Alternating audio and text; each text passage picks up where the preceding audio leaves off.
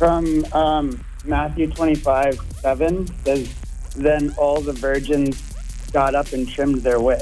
I just wondered if that if the virgins were like resurrected Christians, and then five of them were smart and five of them were foolish.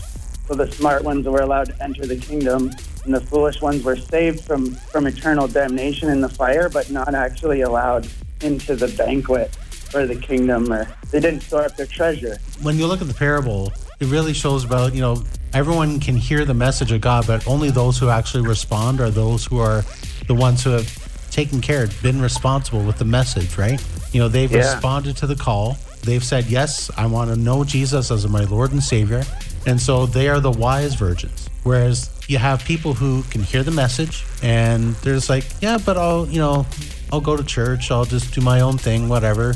But they're not really responding. And I wonder if it's because in the parable they were all virgins, so they still had they all had the same appearance of good, Yeah. but some of them were were not they were not actually focused and paying attention. because I mean, like, don't forget, Jesus said that many will say to me that day, Lord, Lord, you know, in, in your name I've done wonderful things. In your name I've, you know, healed people. I've said all these things. I've raised people from the dead and all this.